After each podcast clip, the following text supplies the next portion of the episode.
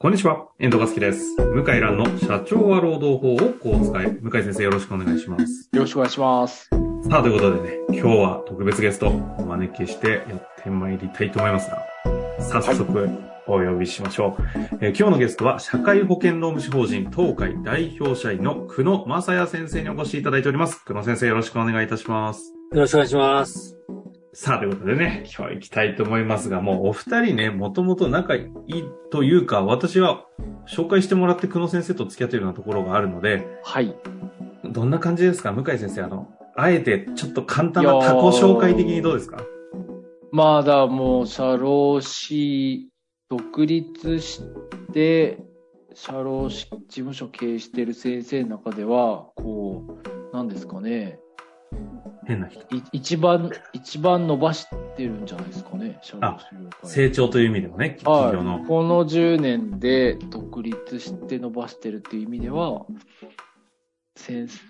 久野先生がおそらく全国で一番伸ばしてんじゃないですか、ね。ああ、そうね。成長率もしかしたらあ、高い成んかそうですね。あ成ー長、成長率は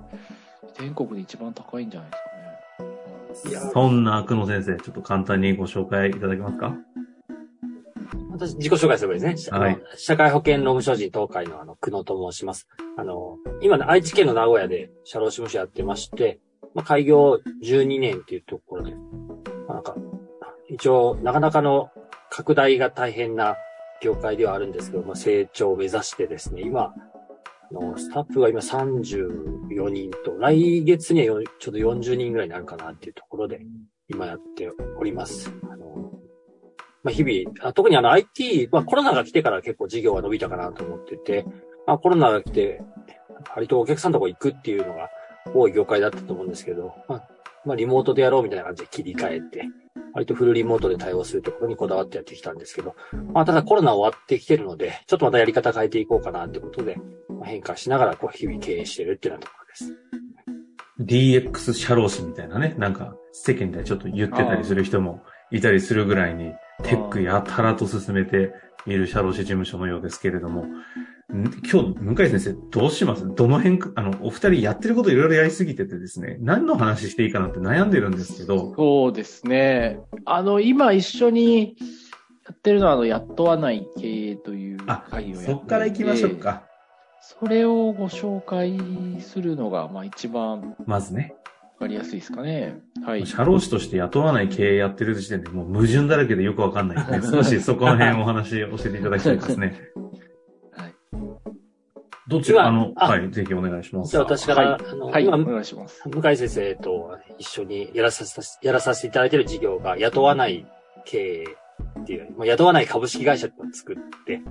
あー向井先そう生なと一緒に今、会社やらせていただいてるっていうところが今あります。もともと別にあの雇うことを否定してるわけじゃなくて、うちの事務所も今雇いまくってはいるんですけそうど、ですよね。 そう、そうなんです。まあ、ただ、あの、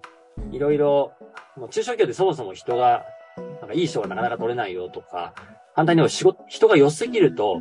今度独立したいってやめてっちゃうので、やっぱりその、まあ、雇用だけ全てってもうなかなか労働問題も起きるし、あと優秀な人を辞めていくし、簡単に優秀な人を雇えないっていう観点の中から、やっぱり業務委託とかで活用していこうみたいな感じで、まあ社員を、こう、個人事業主化していくとか、あとは個人事業主をどう、あの、社内のリソースとして取り込むかみたいなことのコンサルをやってて、それをあの、社労士事務所のパートナーさんみたいなのを募集して、向井先生と一緒に、こう、いろんな勉強会やってるっていうのが今の現状です。社労士の先生と、がやるんですね。雇わない系のその支援を。そうなんですよ。はあ、はあ、はあ。はい。え ちょ、ちょっとあの、思考が飛びすぎてて、ついていけてないんですけども、具体的にはどういうスキームになってくるんですか提案内容は。みんな業務委託とか、的な話あの、全員業務委託とは全く思ってなくて、まあ、それは多分、ほぼありえないだろうなと思ってるんですけど、やっぱり現場にいて、まあ、雇用に向かない人といえばいるじゃないですか。はいはいはい。そういう人を、ただとはいえ仕事はめちゃくちゃできるんです。例えば新商品の開発とか、んもうウェブマーケティングバリバリバリやるんだけど、あでそういう人の本当に今全体の、まあ、2割も多分いかないかもしれないんですけど、本当に一部の人を、そのまあ、今後ずっと継続して自社に取り込むために、あえてこうほっといたら独立しちゃうような人を業務委託化して、いろんなとこでこう働いてもらって、で特にうちの会社をサポートしてね、みたいな、まあそういう社員に変えてったり、みたいな。なるほどね。そうい変うにし囲い込むと逆に抜けてっちゃうような方を最大活用してパフォーマンスしてもらうために優秀人材を逆にこうパうまくパートナーに切り替えていくみたいな。そうですね。なんで、よく言われるの、まあ、それは社労士事務所のやり方を教えてとか、あの、まあ、特に私は特にノウハウないんですけど、向井先生とかやっぱり業務委託とかって法律分野、うん。あの、弁護士の領域なので、ここ社労士全く扱えないので、なるほまあ、ど。ここを向井先生に教えてもらって、でまあ、どうしてもこのまま雇用一辺倒だと中小企業持たないよねっていうところから、で、ただ中小企業の経営者はそこに気づいてないので、ああ。社労士が教えるっていうのを、なんかビジネスモデルにして、でついでに社労士顧問も取っていくみたいなことを一緒にやってる。そっかそっか。社労士の先生は雇用が前提のビジネスをやってるけども、それだと組織を考えたときに優秀な人材を取りこぼしちゃうんで、逆にそういうオプションとしてのサービスも持ってると、トータルでコンサルできるわけですね。本当そうですね。まさにそれを狙って今、あのやまあそれをなんか僕自身も仕事にしたいなと思ってるんですけ ど、へ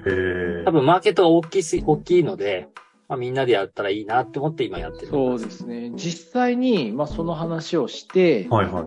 で、安田義雄さんと一緒にやってるんですけど、うんうん。安田さんが作った自称型名詞というのがありまして、自雇称わ型ない、名詞。雇わない名詞かな。雇わない名詞。ちょっと。雇わない経営時点ですほうね。ほうあ、雇わない経営辞典だ。雇わない経営視点。はいはい。それを使ってお客さんにアピールしたところ、契約が取れた会員の方がいて、おう。顧問契約。で、はいはいお客さんはですね、雇わない経営を別に、その、すぐするってわけじゃないんですけど、うん。あやっぱ面白い先生で視野が広くて、あで、将来もこうやって活躍できる先生だねってなって契約できたって伺いました。あ。なるほどね。ふすごいと思いま人物すとしてのフックになったんですね。あ、かなりインパクトあるみたいで、へえ。あ、の、正直私も想像以上の、私まだやってないんですけど、やってないん だ。やってないんですやかってない、工藤先生やりましたあの、い僕は正直そこまで配ってるんです。やってない。や、やってないんですよ、みんな。そう、安田さんに申し訳ないんですけど、で、だって僕の場合ですよ、もうなんか、裁判を起こされた時とかにですよ、あ、これ雇わない飯ですって、出せない、出せる雰囲気じゃないですよね。いや、お前何言ってんだって。もう訴状が届いてんだってなって、雇わないとか、なふざけたこと言ってんじゃねえって言われかねないじゃないですか。とても出せる雰囲気じゃない。名刺出せと。とてもね、出せる雰囲気じゃなくて。ああ、それはまあ、職まあ、業だ柄でかすらね。仲、あの、こう、関係気づけてからがいいんですけど、あで、正直、あの、かなりお客さんでま悩んでる人多くってあ、、確かにね。ちょっと出しづらいですよね。若干ね、ちょっとこう、あの、面白名詞はなんいですよはい。ああでちょっと、若干おふざけが入ってて、うんうんちょっとこう出しづらい雰囲気のお客さんが多いん で、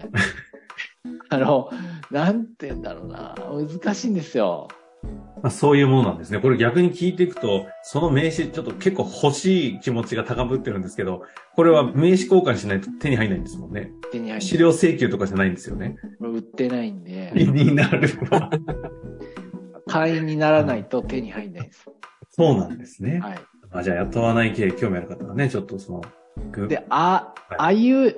あいうえを書きっぺこで並んでるんですよ。確ちょかっとた、ちょっと例えば、あーとかいいとか覚えてる範囲であれ、あこっれぐらいてなんだあっ、ああ、覚えてます。あと、ああ、やめた。今日から人は雇わないです。もう、あーからこれですからね。これは出せないです ね。向こ井れ先生、は特ちょっと出しづらいですよ。にね。これ何ですかって、もう怪訝な顔されて、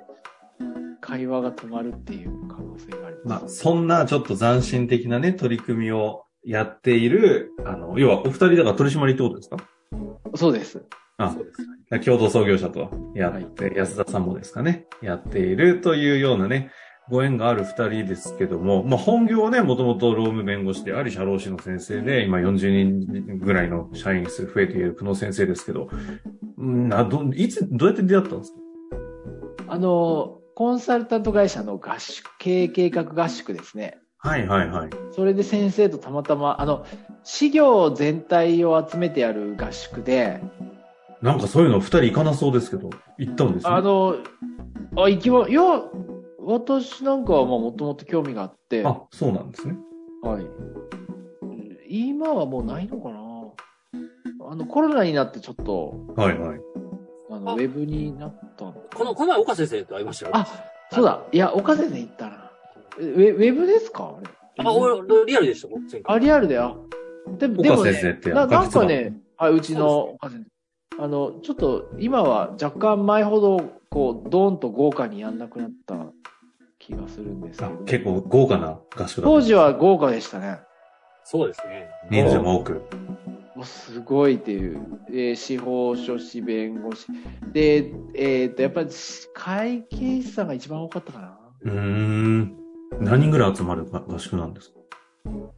あれはその当時。 50人ぐらいいたんじゃないですあか、結構な人数ですね。うん、え、で、そこで一緒にじゃあ、経営計画とか一緒に考える。テーブルで一緒でとか。テーブルで一緒でってテクノ先生があれはでも同じテーブルうん食事の時だけ隣のテーブルでしたよね確かそう、そうですね。飲み会で隣のあ席に座飲らせてみいただ会いたんですね隣になっ。て、で、それで、あの、僕の、向井さんの本読んでますって言われて、あ、ありがとうございますっうん。て言って、で、え名古屋で社労士事務所やってます、愛知で社労士事務所やってますってなって、で、当時上海と行き来してたんあそうですよね上海に行きますってなって、で、本当に来たんですよね、上海に。そう。それがびっくりして。あこれの覚えてるかも。行きえ、ますその頃って、久野先生、あれですよね。まだ採用支援とかやってた。うん。採用支援やってた子ですね。助成金から採用支援に切り替えたぐらいのタイミングじゃないですか。そうですなんかそう変な、上海に来た変な社労士がいてって話をしてですたの変な覚っえてては言ってる。ないですねあ、。じゃあ、いいみたいいやいやいや。変な。な、 面白い、い面白いかな。や。面白いとはうん面言って白いかな。え、言っ覚えてますよ。いやあー繋がったの。すごい、本当に来るんだと思って。あで、先生の話聞いたら、まだ独立して、また4、5年なんですけど、あうーん、あのも頃うそじうか。あれ、あの当時もう十数名いたんだと思うんですよね。あそうそうです。まだちょっと7、8 7、8人だったかもしれないですけど。ああ、なんか、そうそうですね。多治見と小牧と、なんです。多治見と小牧の2拠点でやってて。です。ね。名古屋がまだ、あの、なかったかでも、向井先生がすごいなと思ったのは、私、いまあ、そもそも多分行きますって言った、約束したんですけど、多分向井先生も本当に来ると思ってなくて、はい はい。空港で一言目が本当に来ちゃったんですかって言われて。 な。え、本当に来ちゃったなと思って、すごいなと。いや、全然いいですよって言って、いろいろ、えっ、と、どこ、まあ、あの、中国版ウーバーに乗ったり、もいや、面白かったです、ね。上海タワー行ったかな。で、あとなんか弁護士さんとの面談に同席させてもらったり、ああ、そうですね。うちへのえ、一応中国拠点の顧問弁護士の中国の先生と面談したり、えー、あと何やったかなまあ飲み会と、あとは、えー、どこ行きましたっけかね。メンバー紹介して、そうですね、会社にも連れてってもらって、はで、なんか、すごい、すごいなと思ったのは、向井先生がその後、日本に戻った後、すぐ多治見の事務所に来たんですよね。う、あ、自分おのお互いそういうことしてたんですね。そのスピード感がすごいなと思って、もう社内へもえ結構感激してて、 い。いえいえ、全然全然。黒先生に来てくださいって言われて行っただけで。そんなこと、普通来ないと思うんですけど。確かに確かに。うんいやいや、全然全然。結いや局その流れー、ですごい。お二人は仕事されてたり、あ、あの、雇わない経営以あ外にの、え、あの、してます。あの、お仕事紹介いただいたり、はいはい。えーっと、あとは先生と契約したり、あと私が、え、東海さんの社内研修。あ、なるほどね。。あと先生の、えーっと、久野先生の、こう、経営のお師匠さんの会計士の先生の勉強会で話したり、あ、そういう方がいらっしゃるんですね。あ、面白いですよ。 へすごい先生ですね。そういえ。うそう。ちょっといつかその方もゲスト。ああ、やりますけど YouTube やってますよね。 YouTube? 誰だ そうなんですね。まあちょっとどこかでまたお披露目したい、いただきたいですけど。まあそんなお二人なんですが、あの、久野先生もね、ちょあのちょうどもう3ヶ月は経ちますね。あの、ポッドキャストを始めておるんですが、あの、きっかけは向井先生と収録してたら、久野先生やんなきゃダメだと思うんでうん声かけてくださいって言われそうでて、やることになったんですけどね。ええ。ありがとうございます。なんか背景はあったんですかいや、だって久野先生こそやった方が いいと思いますよね。いろんな人につながりがどんどん今以上にできますからね。やるべきと。ええあの、雇わない系やってて思ったのが、やっぱ久野先生ファンが、ファンっていうより、もう目標、憧れの存在みたいな感じど。同業の。同業のなるほど。先生が多くって、だからええ雇わない経営は、まあ久野先生の、その、なんだろう、カリスマ性で持ってるところはありますね。安田さんすごいんですけど、うん。あの、社労士業界でいうと、もう、久野先生の方が、あの、も知名度う、も、憧れ権威も。ですね。はああ、そう、そうなんですね。いはいい、で、やそポんなッド、褒めてもらってますけど、全然違う。ええで、ポッドキャストがですね、はいはいあの僕ももう6年ぐらい、あ、7年ですかも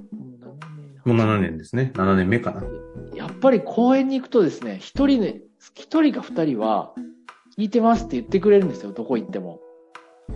はい。あの、社内勉強会でもいるから、すごいなと思って、だからこう、こう、こう、なんていうんですかね、ファンをいろんなところに、